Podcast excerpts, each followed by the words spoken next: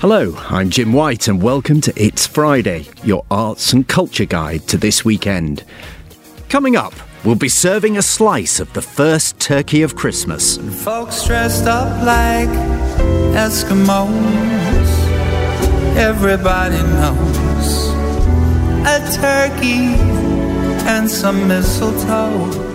I'll be chatting to the creator of the DCI Banks series. It's always difficult to say what a book is about, you know, and, and it takes shape as I write it. So I, I don't do an outline, I don't know where it's going to end when I begin.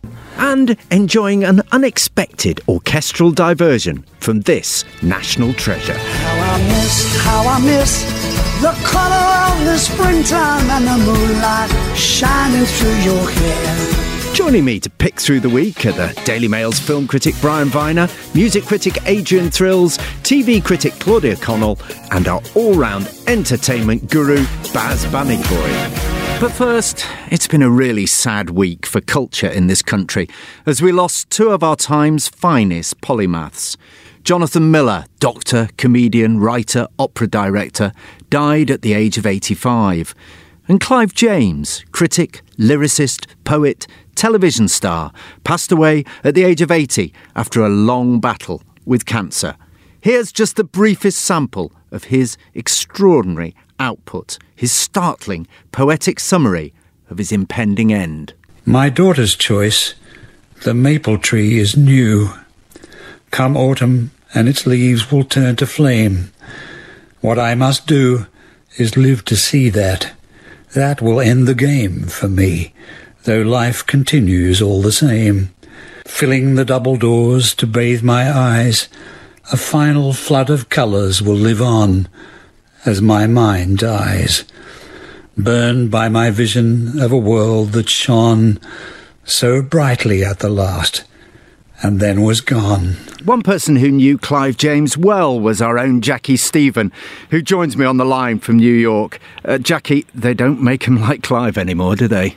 They really don't. Um, it's an incredibly sad time. Uh, I'm actually very emotional about it. Uh, when I came to London 30 years ago, uh, Clive was such a huge influence on my life. Uh, he was the TV critic that all of us followed, and probably people still follow since, because nobody could talk about television like he did. Nobody took television seriously until he came along, and he was very funny and very insightful. And I just found him extraordinary. He was very, very well read. He spoke several languages. He wrote prose and poetry. And it's ironic that his poetry got better following his leukemia diagnosis 10 years ago because no one took it seriously before then.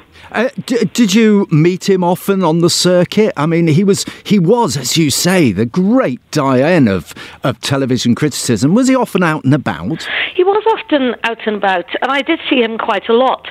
Uh, he, he was very amusing because he was always on a diet, but he ended up eating twice as much. So he'd have his lean cuisine at home and say he wasn't going to eat, and then he'd have another meal. So he was actually putting on weight because he was having two meals instead of one.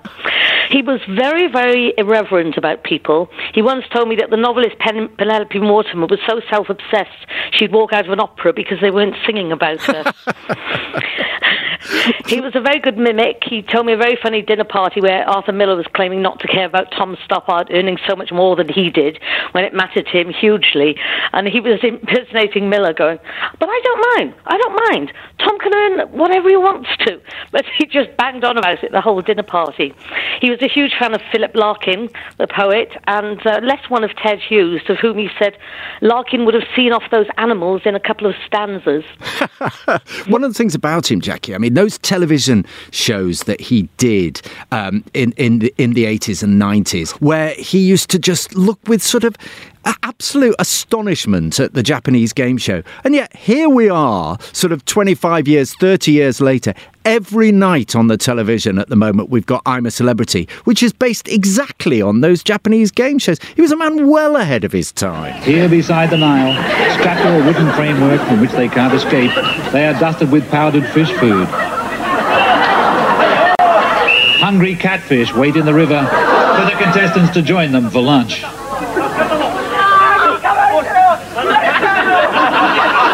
Those who drown are not allowed to go forward to the next stage. Yes, and I think that he recognised the humour in those shows, even though they were cruel. And with I'm a Celebrity, you've got the classic Japanese show, people doing ghastly things and people being fairly horrible to each other. His body of work in television is enormous. I was talking to one of his uh, camera people yesterday who ended up directing him on his Postcards From series, and he said that he learnt so much from him because Clive had an eye for the unusual. He was always saying to Robert, Robert Peyton, uh, let's go there and look at this. Let's look at this from a different angle. So they were always finding the unusual and were, were prepared to go off the beaten track. One thing that about Clive James, and, and you mentioned it uh, earlier there, was an incredibly learned person, incredibly knowledgeable, yet not remotely snobbish. So he was as interested in popular culture as he was high culture. And that's very unusual, isn't it? I think that's true, but I think there was a slight snobbery there. When he came to name his Christmas book of the year, it was usually something that had been translated from the Italian, when everyone else might have said Jeffrey Archer or something.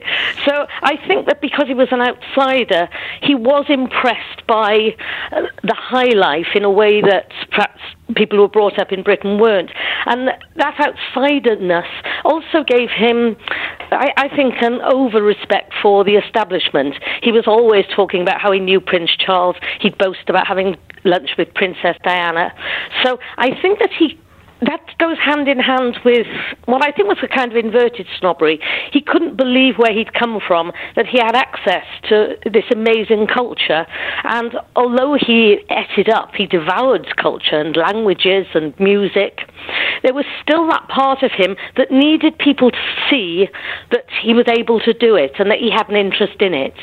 Uh, he was um, part of a, a, a, great Australian tradition. Germaine Greer was an, a, another one who, who came here. Did he always see himself as a bit of an outsider then? I mean, you mentioned it there, but d- did you feel that when you spoke to him? He had a, he had very mixed feelings about Australia. He loved going back, and when he was diagnosed, one of his big regrets that he wasn't able to fly anymore.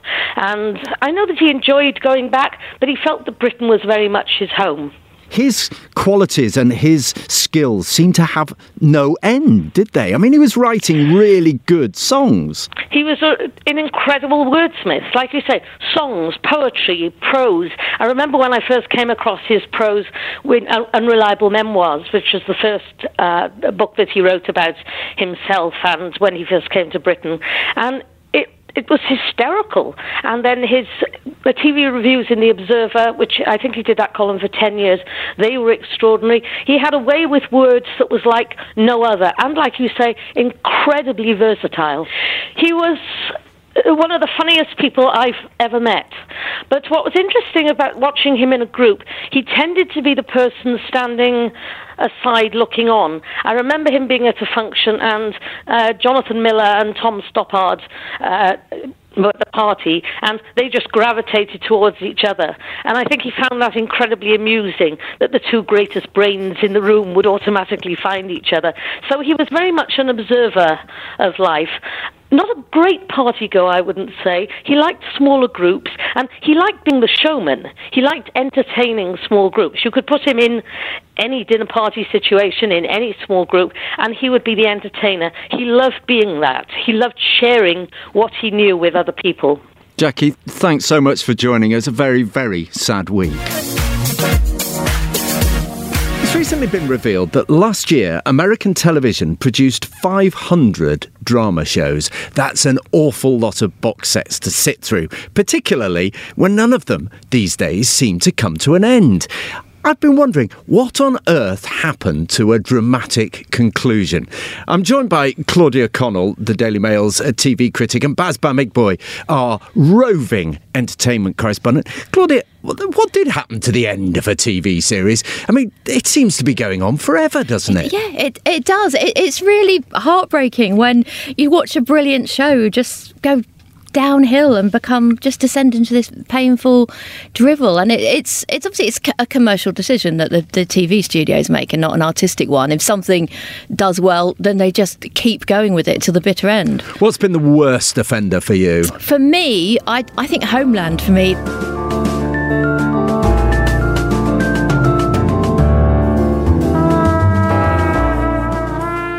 First episode of Homeland was just brilliant. I thought it was just groundbreaking. Everyone was talking about it, and then it just went on and on and on. It got so ridiculous. And another recent example is The Affair. You've had an enormous fall from grace, and now you've come full circle. Would you say that the redemption of Noah Soloway is complete? Now that has finally ended after series five, but again, it, it was brilliant. It was a really good original show with a good cast, and the last series was just daft. They actually started to imagine what might happen in the future in in the last series because they had just run out of storylines. Uh, and Baz, presumably this is because of streaming. It's to get us to keep going back, is it? It, it's all of that, and I agree. I agree with Claudia because for me the affair was over after episode one. Frankly, it was it, it was, it was not a fair uh, that would go on forever in my head. Um, but no, it's streaming. Also, a lot of actors are signed to these seven-year contracts, which are very expensive, and they get all these writers in the writers' room, and they get all these all the episodes done in advance in the main. You know, sort of the writing of them, hmm. and so they feel they've got to make them. But they do go on forever. I mean, Peaky Blinders.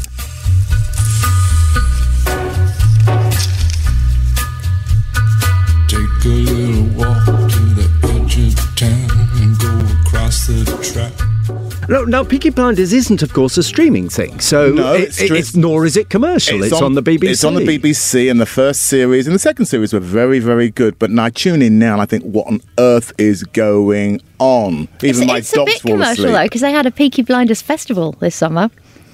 And Did that come to an end, or is it still going so, on? well, I think they're doing another one next year, so it has obviously become a, an earner for the BBC. Um, wait, Baz, you were mentioning how expensive these shows are, but surely if you keep coming back, if a series works and they bring it back, it gets more expensive because presumably the agents are saying, well, if you want the show, you want my person, and it's going to cost you more. Well, there's that, but if you've already built the sets, like Game of Thrones, for instance.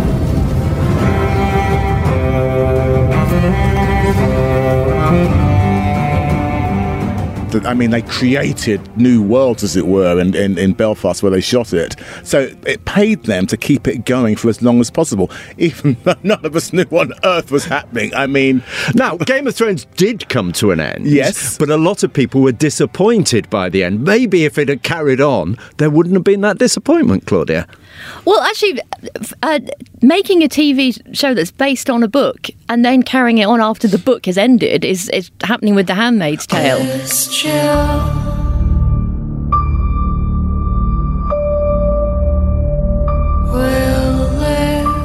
Th- This is not a TV show, but Baz just slapped his forehead at well, the very mention I mean, of Margaret Handmaid's Tale. Atwood, I think her novel, The Handmaid's Tale, which she wrote 20, 30 years ago, is about 300 pages. I mean, it's on its fourth series in 2020. Yeah. And the char- she, I mean, the characters are just ridiculous now. I mean, what- it's what you're basi- unwatchable. what you're basically saying is that drama has become soap. Yeah.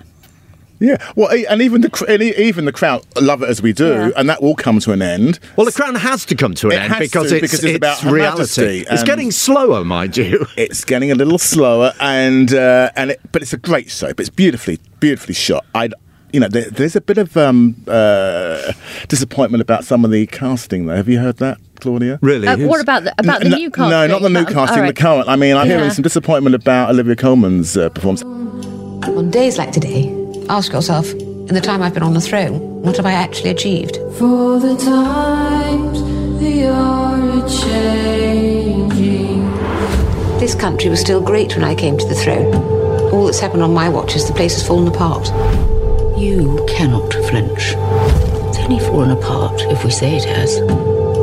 That's the thing about the monarchy. We paper over the cracks. Slightly going off track here is the Queen. I've never met her, but we're always I told. Baz, I- I was going to say, I'm I sure you have. her. I bow. Uh, but in, we're always told in the background she's a very amusing woman. But Olivia Colman looks permanently as if she's just swallowed a wasp. There's a lot of looking out the window, sort of looking very stern, and you know she's very cold towards Charles. And I think that must all be in the script, or it may be just that um, you know because Olivia does get the giggles. She, she she's a giggler. So I think so. Someone was telling me that she put this stern face on so she wouldn't laugh. Now, you're talking about these series that just go on and on and on. Sh- Have you ever um, seen one that's actually managed to sustain the level of interest over time, or inevitably does it diminish? I, I think West Wing. I would say that's probably about the only example I could think of where the quality didn't dip. I mean, I mean, some do come to an end. Breaking Bad came to an Yeah. end. Um, House of Cards, on the other hand, managed to keep going even after its lead actor was sort of um, yeah. discredited.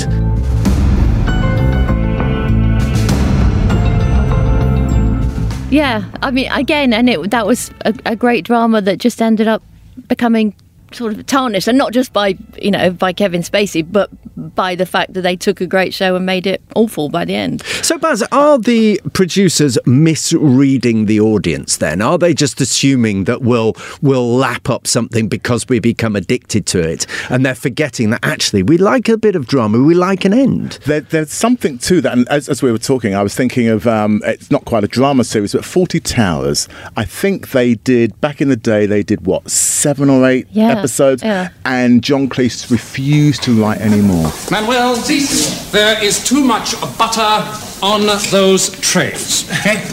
There is too much butter on those trays. No, no, no, senor. Not, not on those trays. No, sir.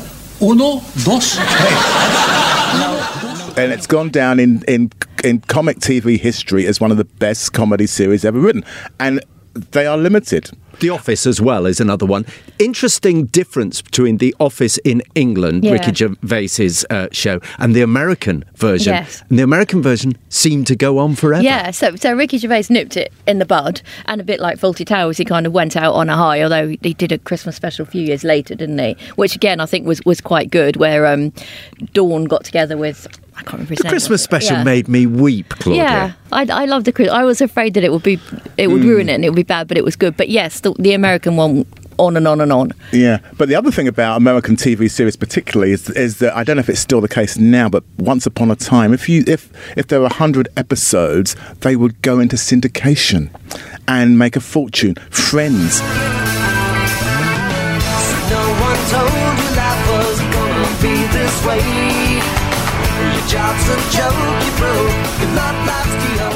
I mean, they made over 100 episodes.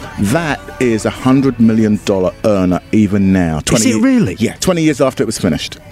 So people are still tuning Yes, in for Friends. that- yes, that's one of the things. I forgot. Well, 100 episodes. That's a really interesting uh, thing about streaming, isn't it? Mm. That actually, you know, when people go into their streaming sites, actually what they're searching for is old uh, editions of Friends, Seinfeld, and they're not looking at any of these 500 new dramas. How are they ever going to Yeah. get their heads above the parapet?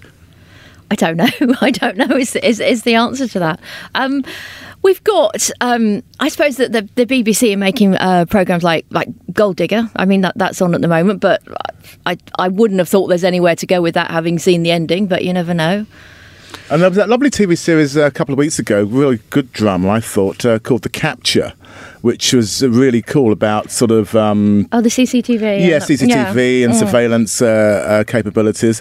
And I thought it, I mean, it does beg a second series, and that should end after the second series. I'm alerting you now, BBC, two only. Yes, uh, Don't, don't do a line of duty. Well, that's what I, the Line of Duty ha- was one of my favourites. Yeah. There's a new series coming out. We're getting little hints about what's going to be in it. Do you fear that Line of Duty, even Line of Duty, uh, might be coming a bit diluted? Oh, I I think it did. I think it has with the last. I think when it switched to BBC, but the it's a huge ratings winner. I think the last series, which was series five, I think, um, got over 12 million viewers. So that's massive for the BBC. All good things come to an end, Yeah. and even this discussion must now This end. series is over. Baz and Claudia, thank you. Uh, thank Thank you. you. Jim. Time for hits and misses, uh, our regular part where our critics get right to the heart of the matter and tell us what they really think about the week's new offerings. And um, I'm joined by Adrian Thrills, the Daily Mail's music critic. Um, Adrian, what have you been listening to? Well, I've been getting into the festive spirit this week. I think we're almost in December, aren't we? So, um, so there's a new Robbie Williams Christmas album, The Christmas Present. It's Robbie's first venture into the uh, seasonal market. He's obviously trying to reclaim some of the festive spirit from Michael Bublé, who obviously had the most successful Christmas album of recent times. So, so Robbie's put together this um, mammoth Christmas album. It's a 28 track double album divided into Christmas Past and Christmas Future. Chestnuts roasting on an open fire. Jack Frost nipping at your nose. and it's a real mixed bag, I'm afraid. There's uh, there's the usual kind of festive favourites. You get Robbie's take on Winter Wonderland, Let It Snow. He goes the full-on Buble on those. In fact, I think he was actually toying with calling the album Achtung Buble, but uh, which would have been great. But he's decided on the slightly tamer The Christmas Present. Um, very scary sleeve, by the way. He kind of looks a little bit like the child catcher of Chitty Chitty Bang Bang on the on the cover, and there's posters plastered all over the underground that might scare small children with their parents doing Christmas shopping. But um, So it's called the Christmas present. Um, it, th- th- there's a there's a clue in that in that title. I mean, uh, is it a hit or a miss? Would you go for it as a Christmas present? Well, I think there's some really interesting original songs. There's, you know, Robbie's done with his sidekick Guy Chambers. He's written some really good new Christmas songs, and and I think there's actually a really good single album in there, but. It's at 28 tracks. It's almost like he's forgotten the art of making an album, and there's so much filler and hit and miss material. Um, I say I'm going to have to be a bit Scrooge-like and make this one a miss. Who else is uh, uh, trying to get us to buy them for Christmas? Well, um, taking time off his uh, his um, carefully assembled train set, Rod Stewart's found the time to uh, to lend his vocals to a new orchestral album. Uh, he's been given the, the kind of classical treatment along the same lines as um, Roy Orbison, Elvis Presley, the Beach Boys. It's it's kind of very much the done thing these days for seasoned pop veterans to be given the string treatment, and it's actually rather good. How I miss, how I miss the color of the springtime and the moonlight shining through your hair. Say hello to my friends and all of our kindred. Tell them I will soon get there. He's re- re-recorded a couple of songs. He's done a new version of Maggie May to kind of suit the string treatment. There's a rather horrendous duet with Robbie Williams. They've done a version of the Marvin Gaye and Kim Weston song "It Takes Two. But it's just great to hear Rod's original vocals on some of those old tracks, Reason to Believe and I Don't Want to Talk About It. I mean, it's a bit schmaltzy in places, but it's it's really good fun. And Rod, he's he's such a strong vocalist that his his singing really does stand up to the symphonic treatment of the Royal Philharmonic Orchestra. It's interesting about Rod, isn't it? He's on tour at the moment. He's a man well into his 70s. Other performers, mentioning no names Paul McCartney, their voice seems to have d- diminished over time, but Rod's just keeps getting better, doesn't it? This doesn't actually sound that different to how it sounded in 1971, 72 when he was he first broke through with, with Maggie May and Reason to Believe. It's uh, you know he, he's a really he's a national treasure and he's he's such a good singer and he doesn't take he takes his music seriously, but I don't think he takes himself too seriously. He's he's a great showman live, and once he has his tour legs. He's he's got a great band, and he, he does put on a really good show. I mean, I'm quite looking forward to seeing his show actually when he comes to London in a couple of weeks. Is this a hit or a miss? This one's a hit.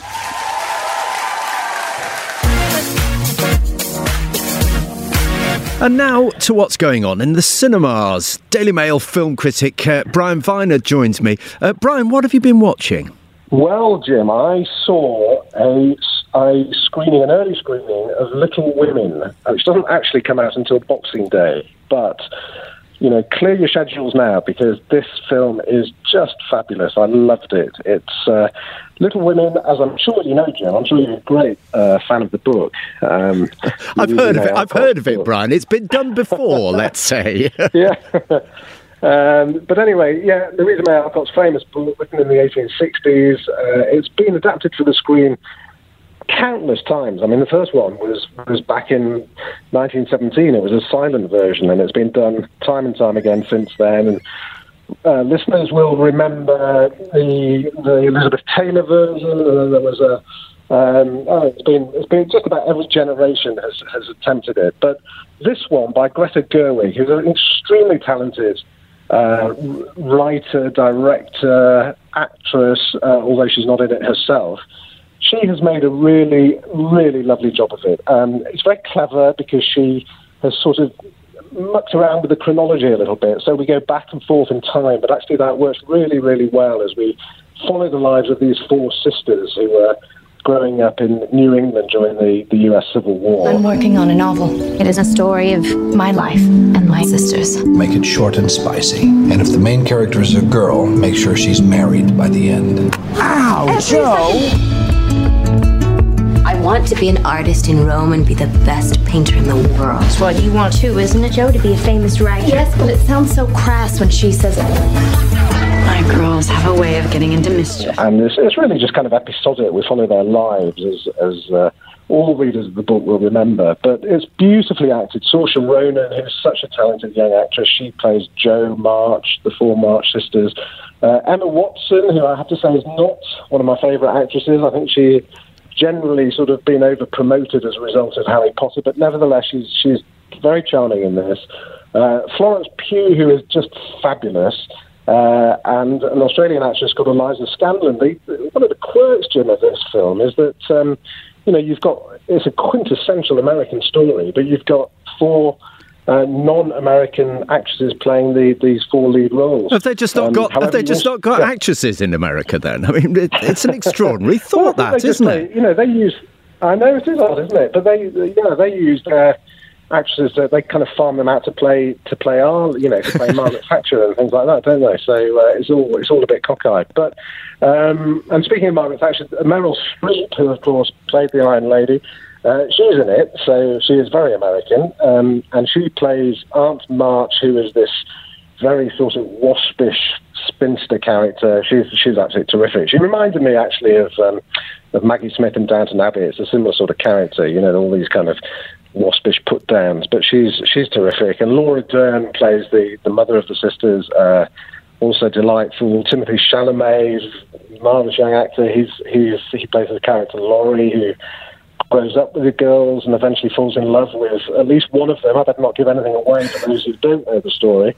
Um, anyway, it's all absolutely delightful. I loved it. It's very, it, it sort of feels quite modern, really, although it's, you know, it's very meticulously a period movie, but it, it feels quite modern. I was sobbing like a like a baby at the, uh, well, so various bits of this film. Tears and me, like. Brian, are, are, are old friends. Um, I've got a feeling where you're going with this, but hit or miss. So unequivocally, it's a, it's an absolute five star hit.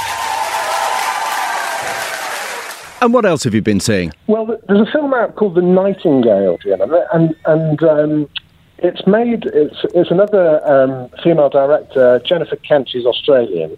Uh, now, some listeners might remember she wrote and directed a film called The Babadook about five years ago or so, uh, which is an extremely good horror film. Uh, really, really brilliant, terrifically scary, very, very well crafted. Uh, and it was her debut, and you know, so she really kind of burst onto the scene. This is her second outing, I think, uh, and it's called uh, The Nightingale. It's also set very much in Australia, but she takes it right back in time to the 1820s. Uh, and it's really about the sort of well, the backdrop is the is the kind of the English genocide of the of the Aboriginal population. Sing a song. The one for me. I wish I were on yonder hill. We don't want no trouble. That's just the way, isn't it? You don't want trouble, but sometimes trouble wants you. So it's pretty grim stuff. But the, I mean, it is throughout an extremely violent, brutally violent film. Um, and it really, the story is, is about a, a young woman called Claire, who's, who's an Irish woman, uh, who has some terrible, terrible uh, depredations visited upon her. She, she, she's. The, the, there's a guy called um, Lieutenant Hawkins, played by Sam Claflin, who I think we're more used to seeing as a sort of hero figure, but uh, he's absolutely horrible in this film, and he's Uh, well, without wanting to give too much away, but he ra- he rapes her, and he's oh, it's just terrible. And he and his soldiers degrade her, and really the story is about her trying to get her revenge. But to do so, she has to cross Australia, and she can only do that with the help of a guide who is who is an Aboriginal guide. Uh, and they have this sort of slightly edgy relationship, the two of them, but they uh, they sort of become friends, and eventually, you know, she she meets her nemesis, So- uh, this guy, Lieutenant Hawkins. Brian, brutally violent. it's yeah. about Australia. Is it a hit or a miss? Well, eh, you know, it's I mean, it's, it's a well-made film, but the violence is too much, and uh, you know, it's just it's a bit kind of one-dimensional, and so therefore, I'm going to have to say it's a miss. Well, now you know what's worth seeing and what's worth avoiding. Now let's meet this week's guests. Peter Robinson is the author of the brilliant DCI Banks books. Um, born in Yorkshire, he these days lives in Canada, where he's resided for some time. He's just been over in England, however, doing a tour to promote the latest in his series, a book called Many Rivers to Cross. Um, hello, Peter. Hello there.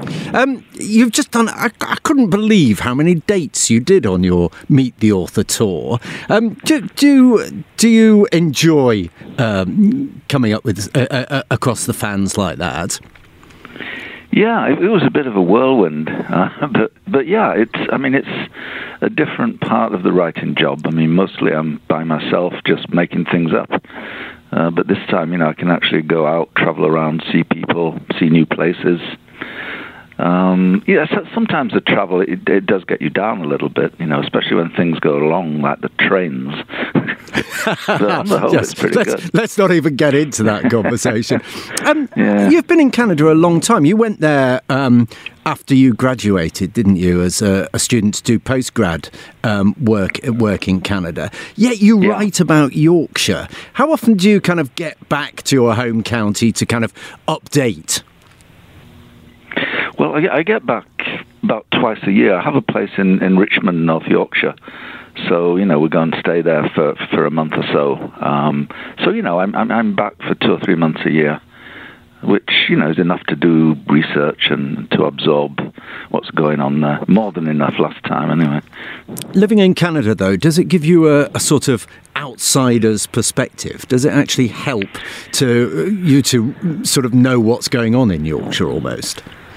Well, it did at first. I mean, I you know I like writing from a distance. You know, there's some writers who just just can't do it. They need to be in the place to write about it. But I, I don't mind the distance at all. And I think in the earlier books it gave me a, a, a, sort of objective view, a very different perspective than I would have had living there within it all.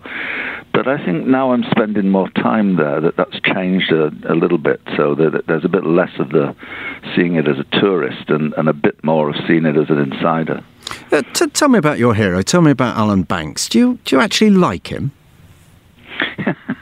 Yeah, I do. I mean, he's he started out as uh, you know I, I just wanted a, an ordinary kind of character with a family man with kids, and and of course as a, as the series has progressed, he's he's gone through all kinds of changes, partly to do with his work, partly to do with family life, and now he's he's become a very uh, sort of philosophical, introspective figure, living alone, just enjoying little wine and music.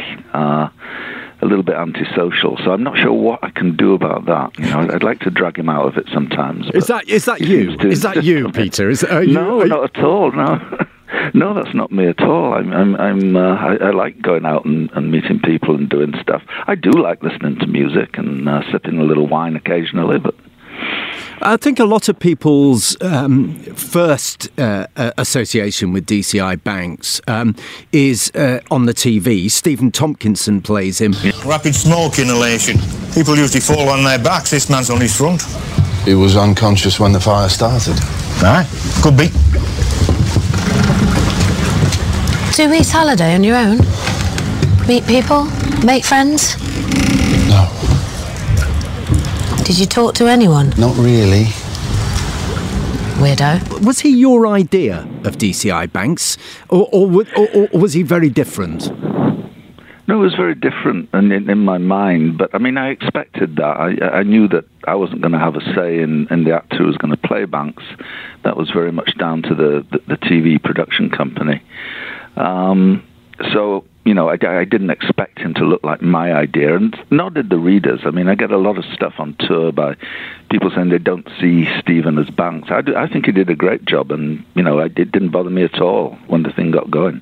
Well, one of the things about your books, uh, they're brilliant on, on police procedure. Presumably, you're constantly meeting uh, cops uh, to to do research. Um, do they enjoy uh, having their brains picked um, for your book? I think they do. I think they do. Um, I, you know, I don't do it as much as I used to. I, I, I think I reached saturation point, you know, with worrying about every little detail.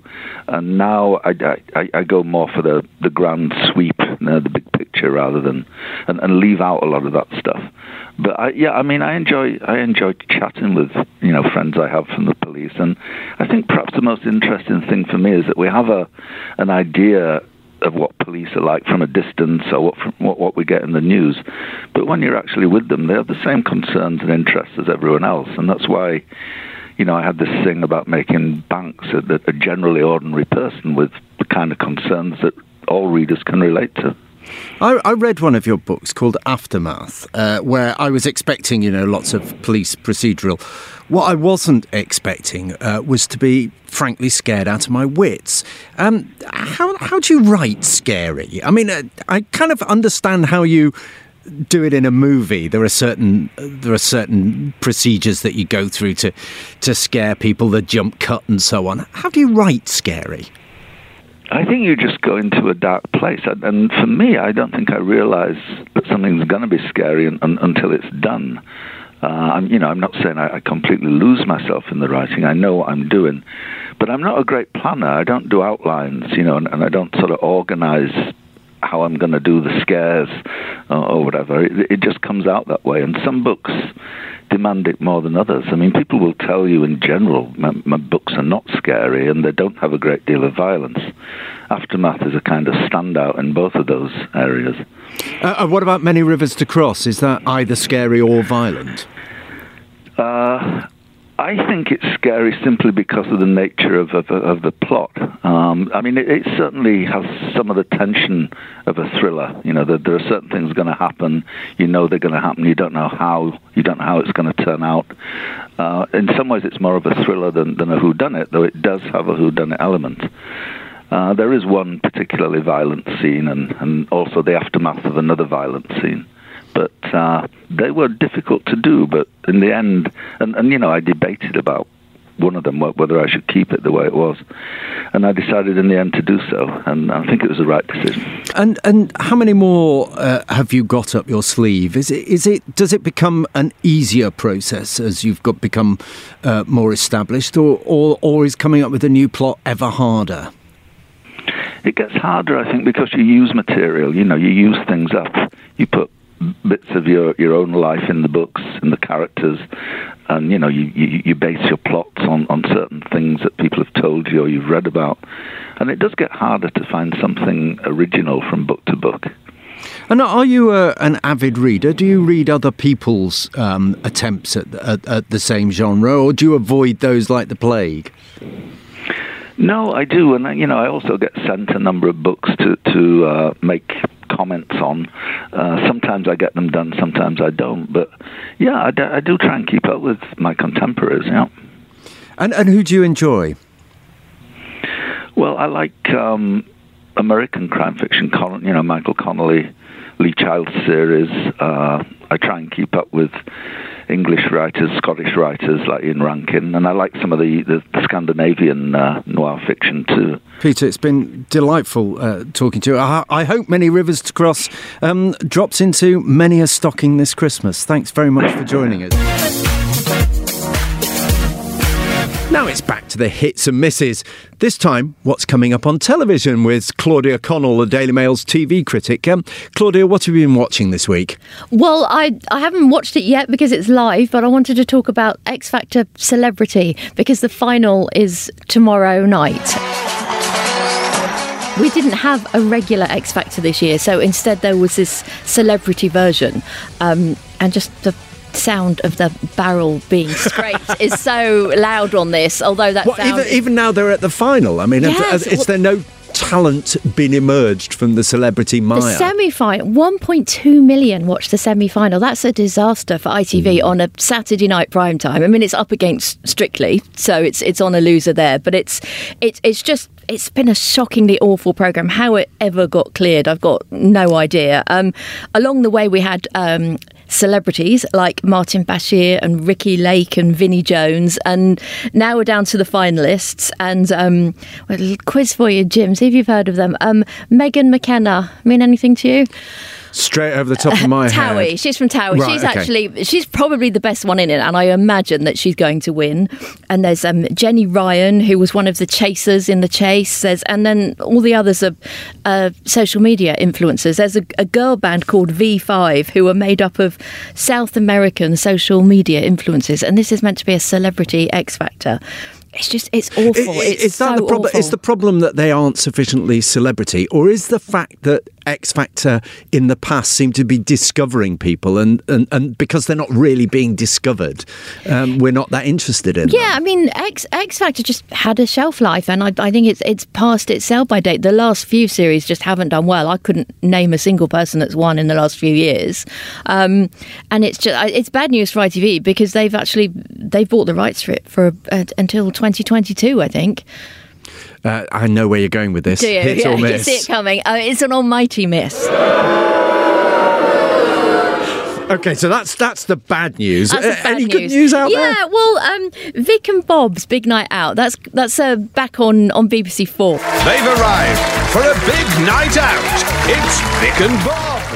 The first episode was last night, but um, the the second episode um, next Thursday is. I think it's it's even better. So, I mean, you you either love or you hate their surreal sort of brand of comedy, but but I I love it. I also love that they they go away and they do their own thing. Like um, Vic was in Coronation Street and Bob did his fishing program with Paul Whitehouse, and then they come back and they do their comedy. But it's just. I, I think they're very clever. I think they're very original, and it's just I, I think it's just lovely humour. They open every show with a song and dance routine, and they've got a few regular characters. They are they are very surreal. I mean, they're, they're, they're still ploughing that that. oh yeah, furrow, oh yeah, oh, they? yeah, definitely. Yeah, But- still they haven't changed. But I, actually, Bob Bob Mortimer seems to have developed uh as a person, as a as a performer, doesn't he? You mentioned the fishing. Um, Yeah. He's always he's always the star turn on Would I Lie to You? He seems to have grown from the the partnership. Has that brought strength back to the partnership? Yeah? I, I think I would agree with that because it, it was always. I mean, when it, the the show started on Channel Four, it was Vic Reeves' big night out, and Bob Mortimer was very much the sort of the sidekick. But it, he has grown, and he is. Yeah, he's he's he's very talented. Yeah. I went to one of them like London, so big London department store. Yeah, I went to the electrical department, right? Mm. And I said, "Is there anyone who can sell me a kettle?" And the bloke says, "Kenwood." And I said, "Yeah, well, can you fetch me in then?" So that's one, two. Th- yeah, that's a big hit for me. Brilliant. Thanks very much indeed, Claudia. But that's it from It's Friday this week. Thanks to all my guests, and thank you to you for listening. If you'd like to get in touch, email us at itsfriday at mailplus.co.uk. We'll be back again next Friday and every week with your Mail Plus briefings at mailplus.co.uk. But for now, goodbye.